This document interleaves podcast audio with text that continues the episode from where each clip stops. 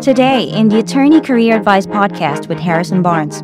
Law firms love high achievers. You want people to read your resume and be convinced that you're committed to doing one type of practice. Every law firm wants to hire specialists, and, and so the more you can look like a specialist, the better. The other thing that people do all the time, a very common one right now, is people that want to do privacy become privacy specialists because there's a people can make a lot of money working in house. Average in house job pays, I don't know, $250,000 plus for, or more inside of life. So you went and go get a, and got a privacy specialization. So that's one way. And then you could switch sometimes from litigation example or corporate into privacy work. That would be another, that would be one way. And then, but the idea is that what you have to do is you have to start highlighting things on your resume. They, you, every law, every resume needs to have the scent that you're interested in that practice area. So you need to be able to talk about the law firm needs to be able to give themselves the idea that you're going to do all these things that we talked about. You're going to be able to, you're going to stick to the job long term. You have compelling reasons for wanting to do with it. You've gone, your background matches it. You've, maybe you get an LM, LM, maybe you join associations and meet people. You know, all this sort of stuff can be very helpful to getting these types of positions. So you need to have some sort of, there needs to be something in your background, something that the law firms are going to be interested in you because there's no reason for them unless there's something really special about your resume to train you or to hire you to do a completely different practice area. And again, one of the issues that you run into is you run into issues of these kind of five things. Can the person, will the person do the job long term? Will they do they really want the job? And people don't know. It's very common, for example, in very good economies for people to want to switch from litigation to corporate because there's a lot of corporate jobs. It's very common for litigators to, there's just different types of things. The law firm needs to have, you need to have some sort of, you, you, people need to look at your resume and really believe that you're a better fit for a certain practice area than another. And they need to be able to read your resume and see that there looks like some reason that you would be very good at that practice area. So an example would be like if you were a business major and then you worked as an accountant and then you went to law school and then you came out and just had a litigation job like it would appear based on your background that you probably would be more interested in corporate so why are you doing the law firms have to employers are going to be asking those questions and so you have to have something in your background that points to an interest in a certain practice area Okay, how do you evaluate the cultural fit of a potential attorney through their resume? Culture is based on a lot of different things, and that's actually an interesting question. Cultural fit can mean a lot of things. It, there's certain law firms are very entrepreneurial, others aren't. There's a lot that goes into the cultural fit of a potential attorney on their resume.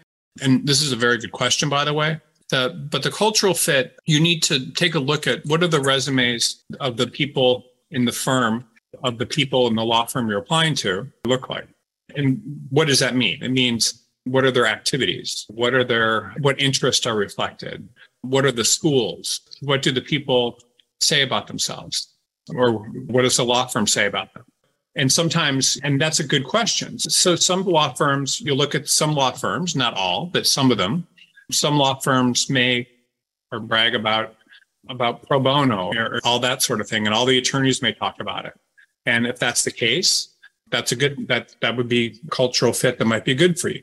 And then you just have to see, or some law firms may be composed of all women or you just don't know women or all i don't know men or former athletes and so you just have to kind of look at what is the what does the cultural makeup of the law firm look like and this is a very good question by the way because law firms do tend to hire people that are good cultural fits it's not necessarily your they're hiring for that, but they tend to attract certain types of people and they like certain types of people. Law firms have, all of them have different cultures and that will come through on your resume and and they're looking for people that are similar to them whenever you're applying to firms you really what you're doing is you're they're looking at you and they're basic basically hiring you based on whether or not you look similar to them now that doesn't necessarily mean the culture meaning your activities interests and schools but it's going to help. Meaning, if you're a law firm composed of diehard Republicans that are all members of the Federalist Society, and you submit a resume that looks the opposite of that, you're probably going to have a hard time.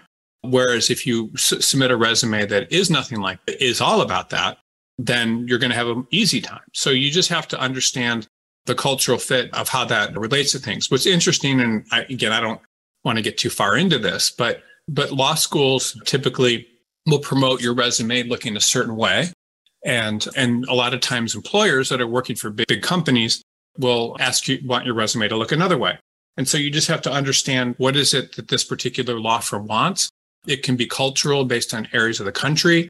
It can be based on the type of work that firm does. Obviously, a firm that represents indigents and things against the government or whatever is going to have a different cultural makeup than other types of firms. So you have to understand what the law firm is looking for. And there's no right or wrong answer. You're entitled to be the person that you want to be. I'm not telling people they should be far right or far left or not put certain things on there. But, but whatever you do, you're going to put yourself into a certain box and it's either going to help you or hurt you. My recommendation, which a lot of people don't like, and, and I'm, again, there's nothing negative about it, but is to be very careful with that kind of stuff because unless you want it to, to stick out. So I've seen examples of people applying for in different cities that are far left or far right, not getting a single interview. If they do, it's with a law firm that is far left or far right, or it's just it depends. And so your cultural fit is going to be like, what is what are your priorities?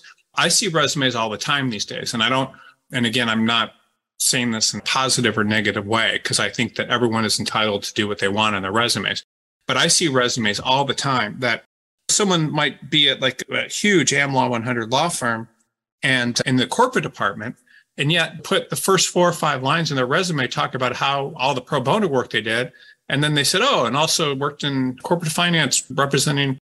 That shows your priorities are something else. And, and unfortunately, that's okay. But when law firms are hiring people, they're hiring people whose priorities are typically going to be related to your practice area and wanting to work there. And so anytime you put something that's cultural different is going to could be, could hurt you. So you need to be careful of all the cultural signaling that you put on your resume because that's how people are evaluating your resume that way. And again, it can help you, but can but it can also hurt you. And you just have to be careful. It depends on what kind of clients you want to represent. You want to be representing what type of box you want to put yourself in. And so just look at it from a very high level. What I often see are people that don't have a lot of success in the job market are putting things on their resume that are sending the wrong, that they can't possibly get a job in the type of employer they're trying to apply for in the market based on the kind of cultural signaling they're putting in. It doesn't mean that the law firms are being discriminatory against people from different political parties or different sexes or different races. What it means is that it typically it's more related to what your interests are and whether or not those are compatible with the law firm. Meaning, are you too entrepreneurial? Are you too?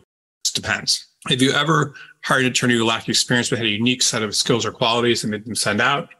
Yes, law firms love that. Law firms love high achievers. Like mm-hmm. I, have seen like literally attorneys. I've had, a, I've represented like lots of attorneys that have been like Olympic athletes or had professional athletes or former former congressmen and just or congresswomen and congresswoman or different things that and then with limited law firm experience and limited or not even law firm experience or not even law firm experience that people just fall in love with. And I had one woman, I just remember she was moving to, I don't know where it was. It was like from Chicago to DC or maybe Chicago to, I don't know. And then another one moving Olympic athlete, like people like that, that are, that have very high achievers and that are high achievers and things that aren't easy to be a high achiever in will often get lots of attorneys, lots of, I'm sorry, lots of interviews when normally someone that didn't have those kind of experiences would hardly get any.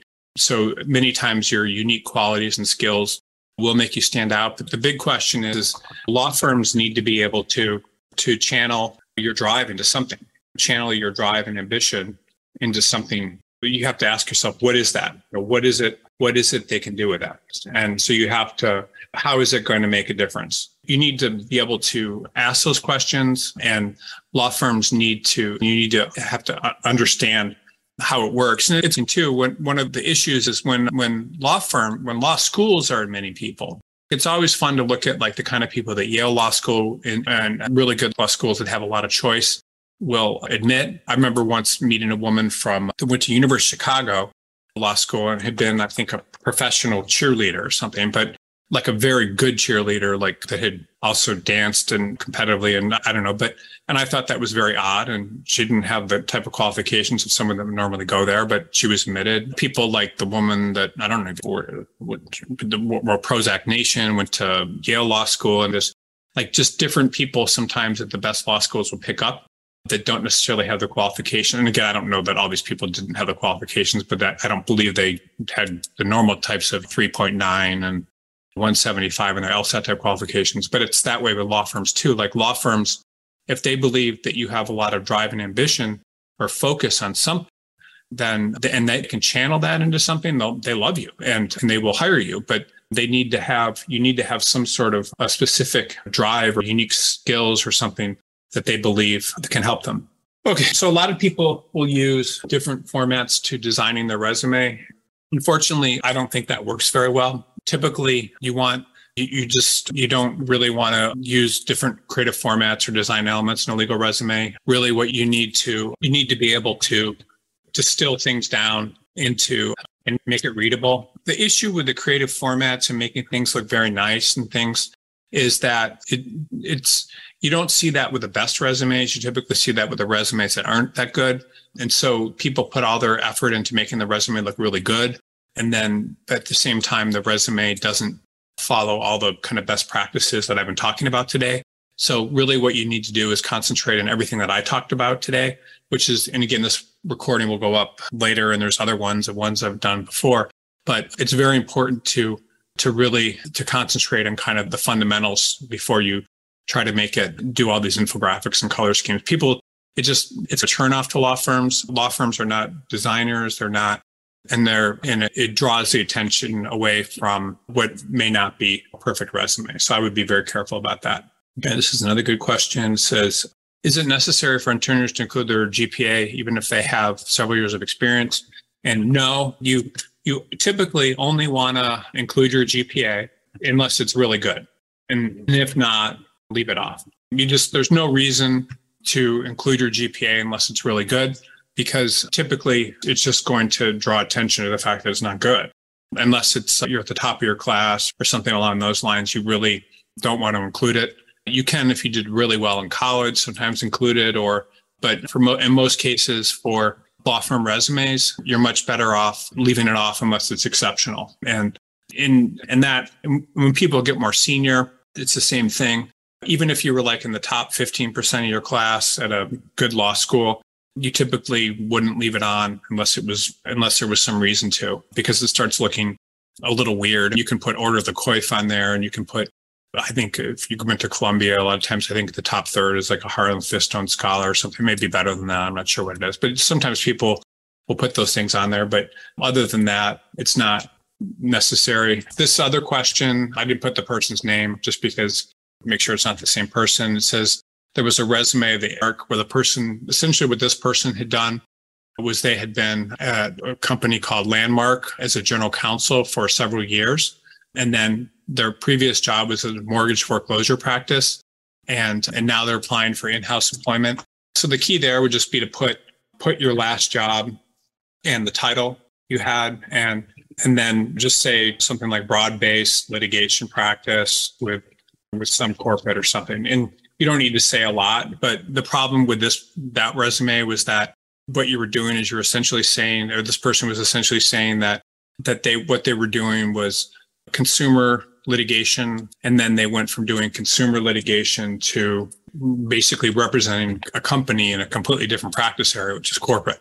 So you just don't want to draw anytime you have different types of jobs. So an example would be this is just for everyone's benefit would be your current job is maybe on injury litigation, personal injury defense, and then last job was trust and estates. And then last job was, I mean, these kind of things was, I don't know, sure, I don't know, personal injury.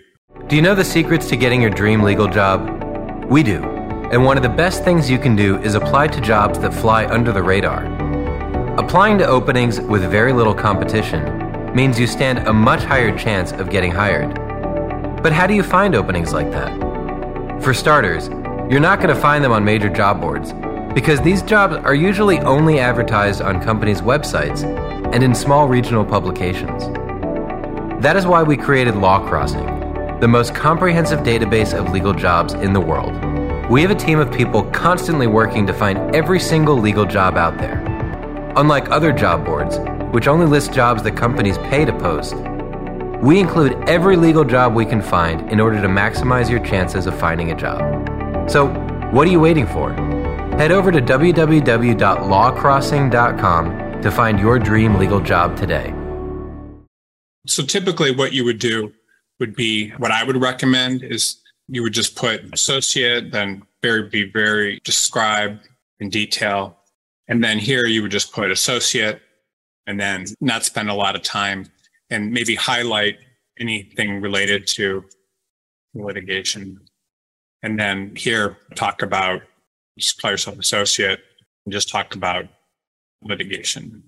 So you basically the idea is anytime you've you're doing different things, you need to de-emphasize that you don't want to lie. So I'm not saying, and the law firm can ask, or they may actually know what the other law firm does, but you don't want to lie. But really, but you need to, you want people to read your resume and be convinced that you're committed to doing one type of practice. So this person spent 19 years doing mortgage foreclosure, then the past 10 or 15 years has been doing in-house corporate counsel. So you don't want people to read too much into this previous experience. Whereas if you were trying to get a job as a personal injury defense attorney, then you probably wouldn't want to talk a lot about having done trust in the states and then personal injury def- plaintiffs work. You would just talk about related to that. And if you were doing, sometimes people do these major practice area changes, which is okay. But law firms really don't want to hear a lot about it. They want to think that they're hiring an expert doing one thing, just as you would not want to hear that your brain surgeon was doing, I don't know, something different from brain surgery in these past two jobs. And then this job, you would just want to hear maybe that they were in, working in a hospital doing something. That would, you wouldn't really want to go into too much on that. Okay. So let's see the next question. How should attorneys approach including references on their resume? Typically, you don't want to list them. If people ask for them, give them. You don't want to say references available on request. You don't want to you, you do not want to say anything about references, anything about references. And, and there's a lot of reasons for that. The idea is that you want the law firm to ask for them. So people that put references available on request, again, I'm not trying to be rude here, but typically are the sorts of people that the, there's just the resumes aren't good. So you just need to, you, you don't need to put re- references on there. Sometimes people may have done very important work, like they may have worked for the general counsel of a giant company or something and we'll list that, or they, they may have a very important reference to list. The same logic applies like you need to be very careful about listing those references just because typically if people ask for the references, you can give them, but most people, most law firms are not going to ask for a reference. They're going to ask for them if they feel like they need them. Okay, this particular question is a good one. And again, I'm going to try to answer all these questions. How far should people go back on the resume? and what's the best way to present it. So one of the things is you have after law school and before law school. So a lot of people, and these are two different things that are important with your resume. So after law school, you should list, but if, if your resume, if you've been out of law school for an example, if you've been out for 30 years or 25 years, been out for 25 years, I'm just giving you an example, and you were an associate, at six firms or eight firms or something, eight firms, I'm just giving you an example, then then a partner, three firms, this just three firms or something. You don't need to basically list every place that you're you've been a associate and have dates and everything. You sh- you basically would have associate, law firm associate, and you literally could do this. You could have law firm associate, and then you would just say between the dates, between 98 I'm just giving you an example. And 2015 or something, I don't know what it would be, but 2009. And then you would just say something like was a, was an associate at several top law firms or top law firms, including, then you might list three or four. The law firm doesn't need a lot of information. There, you could literally list a, a few of them and like that. Now, literally, if they need all that information, they'll ask, but you don't really need to give a lot of detail, especially if you've had a ton of jobs. And so you just need to be careful about that. You're basically, you want people to look at your resume and believe that you have the experience to do a certain type of job. And then in addition to that experience, uh, that's all they really need. You don't want to, you don't want to suddenly detract them from the fact you've had a ton of different jobs or that sort of thing. And then you have your before law school jobs. So you need to be careful with those. You only really want to list those typically if these jobs are relevant to what you're currently doing. That's okay. But if not, no, no reason to. So you might have been a paralegal for 10 years. Not probably not paralegal at 10 different firms or five firms in 10 years. You don't need to you don't need to talk about that. You can just say I was a paralegal prior to law school, I was a paralegal or something, but that's not it's not really relevant. Or you might have been an engineer prior to becoming a patent attorney. So that's okay. You can you could list that, but just you don't need to give a lot of details. You just put a few lines about that. Or you might have been you might have been an environmental consultant before becoming before becoming a becoming a an attorney or something. I don't know, but something along those lines. And then now you're an environmental attorney. So that's okay. That's relevant. But if you're an environmental consultant before becoming an attorney and now you're a healthcare attorney, there's probably no reason to list that. So you just need to be careful with your jobs before law school.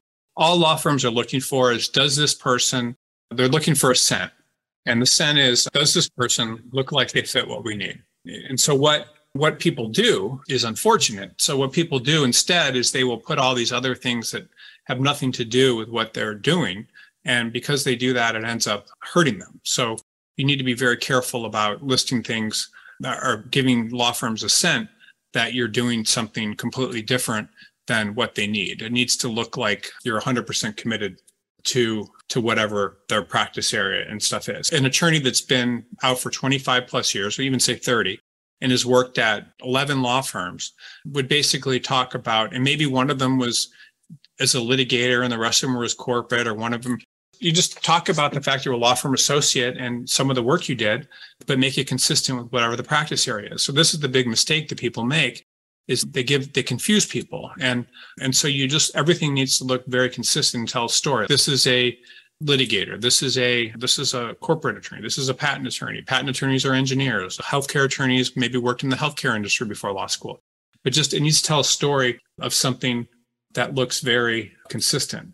Do you have any resume tips for an attorney who's been mainly in house for the last 20 years and would like to work at a law firm? I just did complete a form formal contract position, a leading firm. Okay. Yeah. So the only way to get into a law firm is if you have been in house is to make sure your experience, your, all you have to do is focus your, focus your resume on whatever the law firm needs. So if you're doing SPACs and SEC compliance, then that's all you would do. Then you would focus it on that you would focus on just make sure your resume looks focused on a certain practice area. So law firms, by the way, do hire people from in-house even after 20 years, but you need to be focused on something that they need. It's even more difficult, by the way, in New York because New York tends to be very focused. So the problem is with the problem with in-house positions. This is just for everyone that's ever considered going in-house, in-house positions. And this is something we've seen today in all the resumes is that in-house requires specialists, house requires rewards and, and generally requires generalists and law firms generally reward and require specialists. Now, not all law firms do, of course, specialists, especially in large markets. So if you're going to get a job in-house, anybody that's trying to go in-house to go in-house to a law firm, you always need to make sure that your resume looks like it's try to make it look like you're a specialist as opposed to a journalist. And that's really the big problem with, with law firm resume, with in-house resumes is the person will talk about being a manager. They'll talk about working with outside counsel. They'll talk about things that aren't related to being an expert or how they were a COO and a in-house counsel. And so though you won't have that kind of ex- deep experience, you need to make your resume look like you're a specialist as opposed to a, okay, you have to explain how to, how you're a, more of a specialist than a generalist. And the better you do that, the better off you'll be. Wow. So everyone on this call, I would say this is, I'm seeing a lot of people getting laid off. And this person said that they got laid off. And, and this is just really unfortunate that this person got laid off. So this person, this was a, a resume. I don't know if the person really went to UVA because we, we changed the schools for some people, but this person's resume said they graduated from the one we looked at said they graduated from UVA and they were laid off after just four or five months. And just so everyone understands, this is happening everywhere. This is a very scary legal market. I've seen lots and lots of resumes of people that have been laid off. and as a matter of fact, it's among, it's about the, it's probably getting close to the worst I've ever seen. So I don't, I, I think this will be a time when people look back in the past and they realize how bad it was. A lot of times when you're in the storm and these things are happening, you don't really realize it, but getting laid off after four or five months. And then as UVA graduate, I'm assuming UVA is still ranked a top 10 school and been looking for a job for 10 weeks and not been able to find one yet. Yes. So the person passed the bar. So they weren't laid off or fired for that.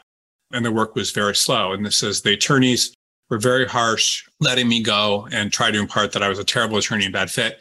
So the first thing everyone on this call to understand, if you're a new attorney or you're a summer, you've been, had a bad time as a summer associate, it takes four to five years, or it takes at least two to two to three years, new attorney to be broken in. And then it takes, I'm sorry, two to three years.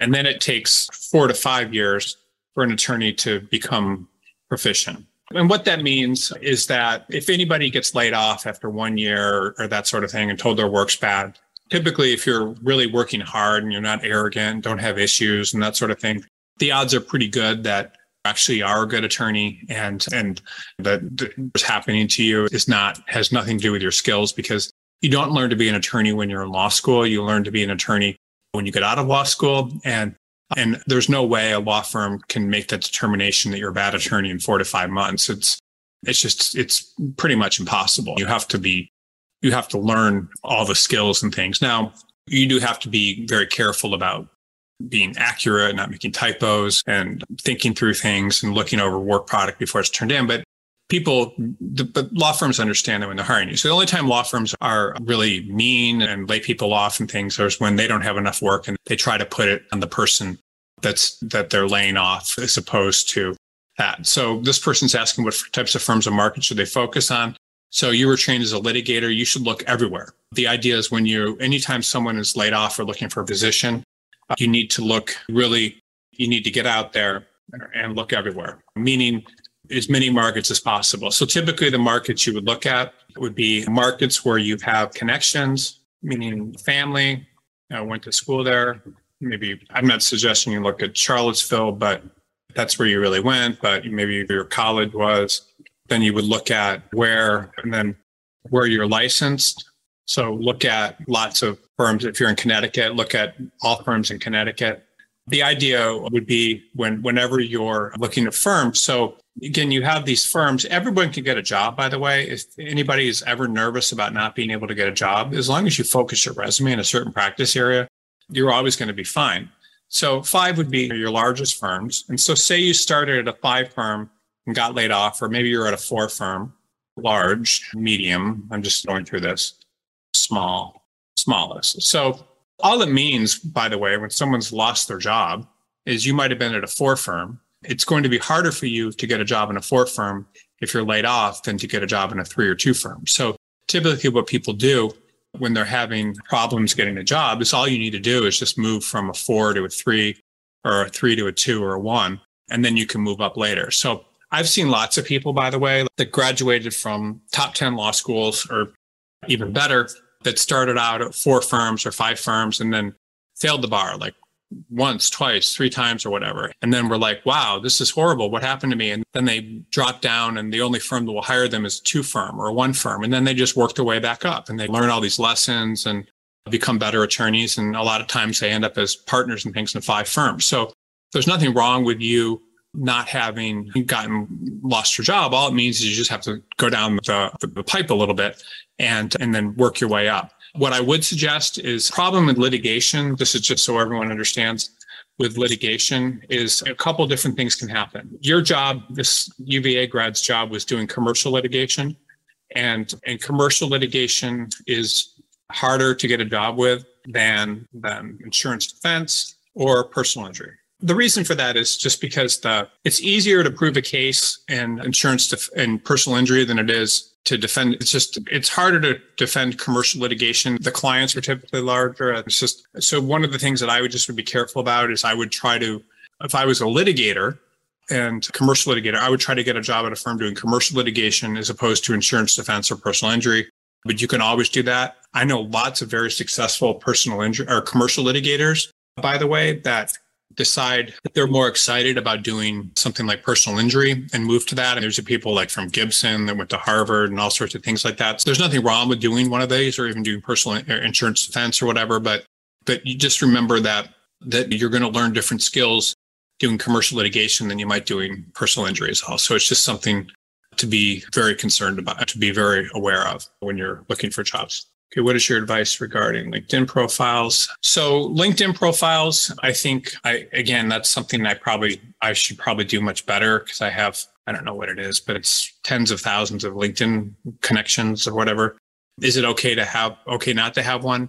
Yes, I think it's okay not to have one. It's and I don't know that you necessarily need one. You a lot of times when people have LinkedIn profiles, it can it can sometimes I've heard of a lot of people being disqualified for jobs because of their LinkedIn profiles, meaning someone looks at who they're connected to or someone looks at their interest and, and they're incompatible with the law firm wants. But at the same time, if you do have a LinkedIn profile, the law firms will often look at your connections and they'll, or they'll look at your activity and, and things and they'll make, make judgments about you from that. So if you do have a LinkedIn profile, you, sh- you should work on it quite a bit and, and make sure it's good. I'm unfortunately someone that doesn't work as much on their LinkedIn. Again, I should do it. I'm not saying but this is what I spend most of my time doing and stuff like this. But yeah, you, if you have a LinkedIn profile, you should definitely work on it. I talk to people. I remember I was representing all of these. I was doing a search for a law firm that was looking for partners not too long ago. And, and they kept disqualifying people and would be like, this person doesn't have enough LinkedIn connections. This person, I, I thought that was really unusual, but this, these are big law firms. I've seen lots of law firms do this, even with senior associates. If you don't have enough LinkedIn connections, that sometimes they don't like that. I don't know why that is, but I'm assuming that if someone in a law firm is getting business from LinkedIn and they don't see that you're not active on it, they may think less of you. I don't know why that is. But so if you have one, I would just recommend being very active on it and learning whatever you can about that. This person says, I've been practicing over 20 years. Is it okay to link Again, I don't know what that is, but I think I, people that list their link, their LSAT score are people, the only people that list that typically, you know, people that list are, uh, and again, I'm sure 85% is really good. And it probably means you have very natural legal skills. Their LSAT scores, but are people that are like 98 percentile or something are really good. And I don't even know what these percentiles translate into, but I think I think 170 is 90th, and then 171 is 90.1, 90.2 is 172. But just listing only exceptional scores that may, and there may be a reason for that. And the reason, oh, I'm just writing this down, exceptional scores. The reason you only want to list exceptional scores would be, and the only reason you would ever list it would be if you went to, if you went to a tier four law school or something, or tier four or tier three, meaning not one of the best law schools, but did really well law firms may think, oh, you got a scholarship and they have really good aptitude. But other than that, you don't list your LSAT if you went to a top 25 law school.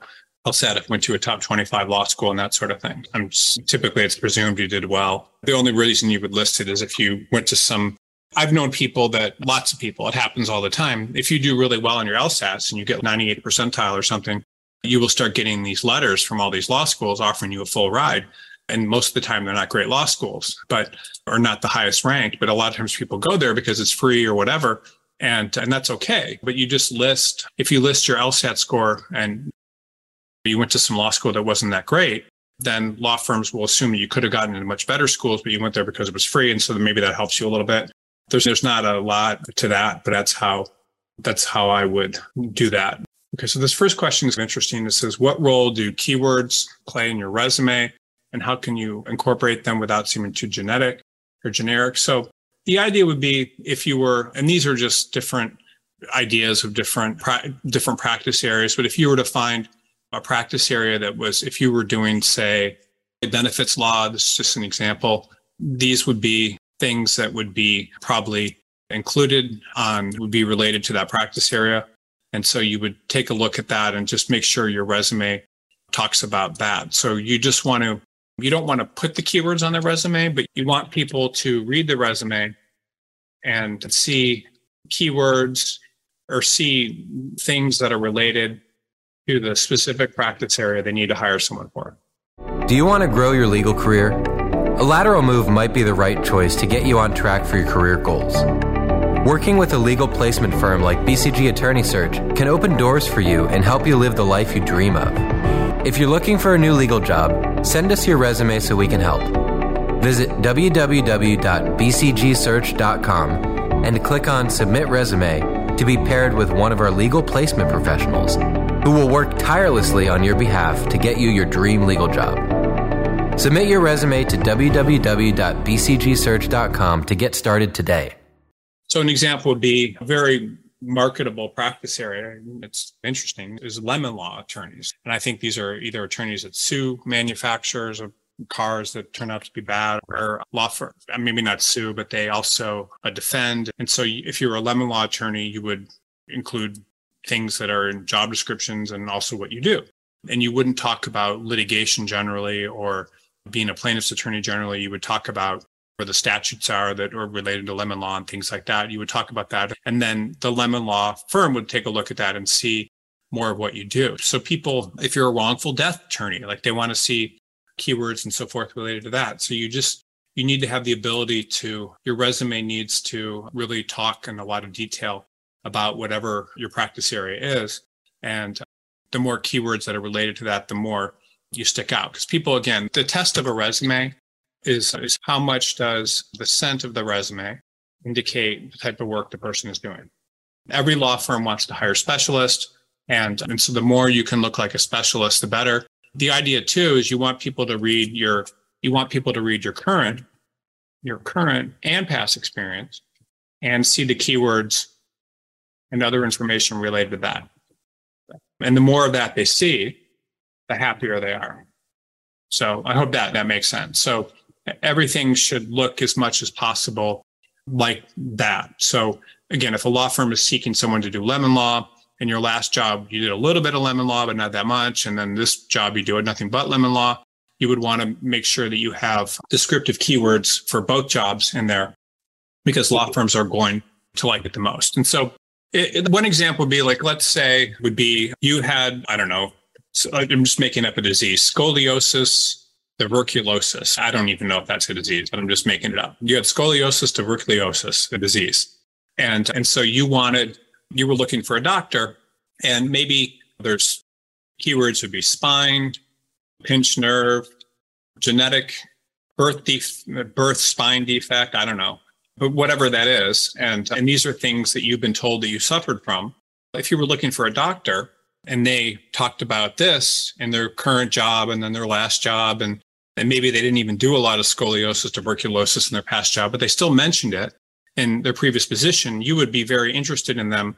Whereas if all you saw was if you saw something else, which might be treated asthma patients or something, wouldn't like that. It's the same thing with law, would not like. So it's the same thing with law firms. They would, they're looking for you to be as consistent as possible in, in terms of what you do and that sort of thing. I hope that helps. This question, I think I've already answered it, but I'll just go back to it again real quick. How do you recommend attorneys highlight their experience and skills in a resume that catches attention? It's the same thing. You just need to look consistent and like you do one thing, do one thing and one thing only. So that's really the most important thing. And then the other thing is sometimes people will undersell themselves, sell themselves. You want to make sure, make sure you emphasize your best, the best aspects of your experience and then, and not, and not talk about, about stuff everyone does. Meaning sometimes people may say stuff like negotiated with with opposing counsel. That's that's the kind of stuff that every attorney does. It would you just you talk about the best way to highlight your experience is to really just talk about things that the employer needs for their job and then not in generalities and just be very clear and focused on that. Okay, someone said, Will you get this document? Yes, so we'll get the I will send around this. Okay, this question, can you provide some examples of successful attorney resumes that you reviewed in the past and made them stand out? Yeah, so the big thing with the resumes is just that the best resumes that stand out are ones that are focused on a single practice area and, and make it look like the person is committed to it, committed to the practice area, and wants to be in a law firm doing that practice area. Those are really the biggest things. So the more the attorney is able to do that, the better off they typically are. to be, so this next question is what is your advice and how to signal employers that you're manageable? The best way to do that is typically to make it look to make it look like you're committed to working in a law firm. You are committed to working in a law firm, working in a law firm, and that your other interest do not take precedent over this. That's all. So sometimes people, when they look like they're not manageable, people will start talking about things that make it look like they're not committed to working in a law firm. They'll talk about entrepreneurial activities. They'll talk about other things that aren't necessarily related to what the law firm's trying to hire them to do. And so if that's the case, then you're going to look like you're not manageable or you have very strong entrepreneurial interest or you've had past entrepreneurial interest or you've been in leadership roles like as general counsel of a company and now you want to work in a law firm where you're going to be taking orders from people. Like all, all those sorts of things make it look like you're not manageable or you've you've done all these side entrepreneurial ventures. So i think we saw a lot of resumes today of people that probably look like they're not manageable and because of those reasons and that's the biggest thing that i would recommend just to remove that stuff okay so i think this is our last question and i can't believe that everyone stayed in this webinar for so long we always have everyone always does but these are always long webinars they're always about the same length of time yeah, so law firms will look at your LinkedIn profile. Many times, all you need to do is just list your most recent experience or one or two jobs, and employers will compare your LinkedIn profile. I do people do get jobs with their LinkedIn profile. I'm not saying there's anything wrong with having a LinkedIn profile, but employers will compare. I see LinkedIn profiles all the time that don't match what's on the person's resume, and it's concerning. I don't even look at them very often. I know our staff does, but but your yeah your linkedin profile needs to match your resume sometimes people's employers won't be on there i mean there's just all sorts of weird things that happen on linkedin profiles and you need to be very careful with your linkedin profile most of the time the law firm may look at it if they start doing any type of due diligence other times they won't they'll just see your resume and say i want to talk to this person but sometimes they will i would recommend being very careful with your linkedin profile and again it looks weird too like law firms will if you only have 100 contacts or 50 contacts or something, law firms aren't going to be that excited about it. They're going to want to see lots of stuff going on. And, uh, and if you don't have lots of stuff going on your LinkedIn profile, your connections and stuff, they're going to often wonder why. And then they're going to wonder why by the quality of your connections. They're going to look to see if you have connections at your previous employers and if those people are important and if not. So sometimes the LinkedIn profile can get you in trouble. Other times it can help you a great deal and it should be helping you. So you should use your profile to the extent it helps you. But if it doesn't, then is not something you want. Wow. So this is a lot of stuff today. So I will, to everyone that was on the call, I'll send around the questions from the resume workshop. I'll also send probably the resumes that we reviewed from the resume workshop with the markups. And I'll also send the resume rules for everyone to review. So I'll hopefully get those out in the next day or so. But the big thing I would just say for everyone that spent all the time on this, and I know this has been a very long webinar, is just to make sure that you understand that when someone's looking at your resume, they're trying to put you into a box. And if you make that difficult for them, they're just going to think there's nothing they can do and they're going to move on to someone that allows them to put you into that box. There's lots of things that go into reviewing your resume, but the big, and again, the biggest and most prestigious firms often will have in-house people reviewing them and they're looking for the quality of the firm and your school and things, but and how well you did in law school. But most firms aren't like that. Most of them are just looking to see if you look like you can do the kind of work that they have and if you're interested in it. And if you are, that's great. One of the things I just want everyone to understand too that I think is very important is the whole recruiting industry is is the, and what I do is interesting in, in a lot of different aspects. But one of the things that's most interesting about it is that law firms typically have always, most recruiters are only interested in people that went to the biggest law school or the best law schools and work at the best firms. And then as associates, and then if you're, and then the practice area has to be hot. And then also they're interested in partners, but then the partners have to have a certain amount of business once they get beyond a certain length. And this is just how the businesses always work. But in reality, and it doesn't need to be through a recruiter or otherwise, but your objective should be to get a job and not listen to what a recruiter's saying. And so what I'm telling you just from the standpoint of getting a job is that what you need to do is your resume needs to be very focused on one practice area. And then you need to look like you want to do what you're doing. And it doesn't, and if you have things on your resume that aren't necessarily compatible with your practice area, they need to be dumbed down or minimized because all anybody's doing when they have an opening is they're just saying, does this person look like he could do the job and they're interested and they want to do it? And if you don't, then then they're just going to move on to the next resume. And most employers, when they have an opening, get a lot of resumes. And every time they're looking at a resume, they're thinking, God, I hope this is a good one and matches what we need. Most of the time, they're seeing resumes that send off all these smoke signals and of different directions. Like the person's not necessarily interested in this practice area. They probably couldn't do it. They've done other things. They look like they're interested in something else.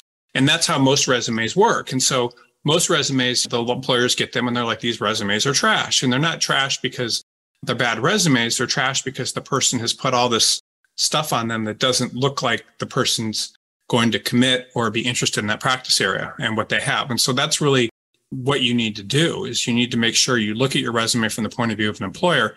And when you do that, you make sure that everything is consistent. And again, these questions about LinkedIn were interesting because that's another example of showing inconsistency. So people will look at the LinkedIn profile and it will show inconsistencies and it will show it, it will show things that are wrong. I had one of the things, there's a couple things. That someone asked for really good resumes, and, uh, and some of the best resumes I've ever seen. It's interesting. They often say the least. They'll say like something like Harvard Law School, order the coif, and then I don't know Yale College. And then they'll just say, and they won't even say anything after Yale College. They might just say Phi Beta Kappa or something. And then they'll say a big law firm name and they'll just say corporate associate. That's all they'll say. And they'll just say the date. And then they may say clerkship, United States Court of Appeals, whatever, then the name of the, the judge. And then, and then member New York State Bar. They don't say a lot because the experience, the, what the person, where the person's worked and where they went to school and everything is self explanatory. So those are the best resumes. It's, you don't need to they don't raise a lot of questions. And the person that has that really good resume is very smart because they're not including a lot of detail that's allowing, and they're focusing the resume. They're not including a lot of detail that's allowing the reader to go in different directions and disqualify them. The person can read into whatever the great school is and just reach a conclusion. This person's really outstanding. That's all they need to see, or they work at a great firm. And they don't need to know about the person being a part of this leftist or, or conservative organization or reading about how the person has all these interests that have nothing to do with practicing corporate law at this giant law firm.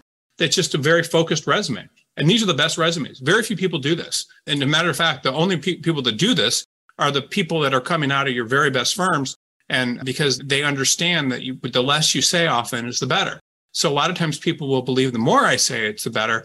But really, when you say too much eh, and you detract yourself from, from getting a position. So employers want to read your resume they want to feel confident that you can do the work and that you're interested in the job that they have. And that's all they need. They don't need anything else. But you, everyone gives them all these other things. They have to say to themselves, like, why would, do we need another? Why is this person doing all this crazy extracurricular stuff? Why are they starting their own businesses? Why have they done all these other things? What's going on? And th- this is how employers think. And then it gets you disqualified from jobs. So the only way to qualify yourself for jobs is to not give attorney law firms reasons to disqualify you. And the only reasons you can give for not disqualifying you are the fact that you're committed to the practice area, that you don't have any outside in, you're not going in a million different directions. You're focused and you know what you want to do and you're not a dabbler. And if they hire you, you're going to commit and sit down and do the work. And that's how you need, that's how the employer wants to think about you. But the problem with all these resumes, or almost everyone we reviewed today, is you can't tell what the person wants to do. You can't tell if they're going to stick around. You can't tell why you don't know why they're doing all these different things. You don't know what they're really interested in. You don't know what they're going to do next. You don't know. You need to be able to answer all those questions. And, and the best resumes that I see a lot of times, I can look at them and say, oh, this person's perfect for this firm, or this person's going to go to this firm, or I bet they get a job here. And that's what happens. And but most resumes, you look at them and you're like, I can't figure out what the hell's going on. And so that's the problem. And that, and you need to look at it from the employer's point of view. And then you also need to look at it from the point of view of if this person, if I need, if I had a serious, if I had a serious personal injury case, what I want to, and again, just looking at a personal injury attorney, would I want to hire this person to represent me? Do I care that they were a corporate attorney or they did this other practice? I mean, no. You, you want to look at them and just say, wow, this person looks perfect. I don't see anything that detracts from my interest in hiring this person. And if you're able to do that, then you're going to be a lot better off. And that requires you to look at the resumes the way I did today, but also to understand that all this other stuff that you think is important because you're interested in yourself and everyone's like the most interesting person to themselves out there. But everything that you think is important probably doesn't belong on your resume because if you put it on there, it's going to scare employers away. And, and you don't want that. You need to, you need to have a resume that allows them to think positively of you as someone that's committed to a practice area. So that's really all I have. I appreciate everyone being on this webinar. I'm sorry I don't have the ability to send you all these notes right now, but I will, I promise that if you signed up, everyone will get them. And and then next week we'll be doing cover letter reviews, and so we'll talk about that. Same thing with the cover letter is talk about you need to make sure the cover letter is very focused on what you're trying to do as well, and and that it doesn't detract from the focus of your resume. But we'll talk about those next week, and then I believe the the same person you sent your resumes to, if you sent it this week, would be the same person that would review, that will do the cover letter review with next week. Thank you, everyone, for being on the call, and I will talk to you next week. Thanks. That's all the time we have for this edition of the show. If you're an attorney looking for a change, head on to bcgsearch.com.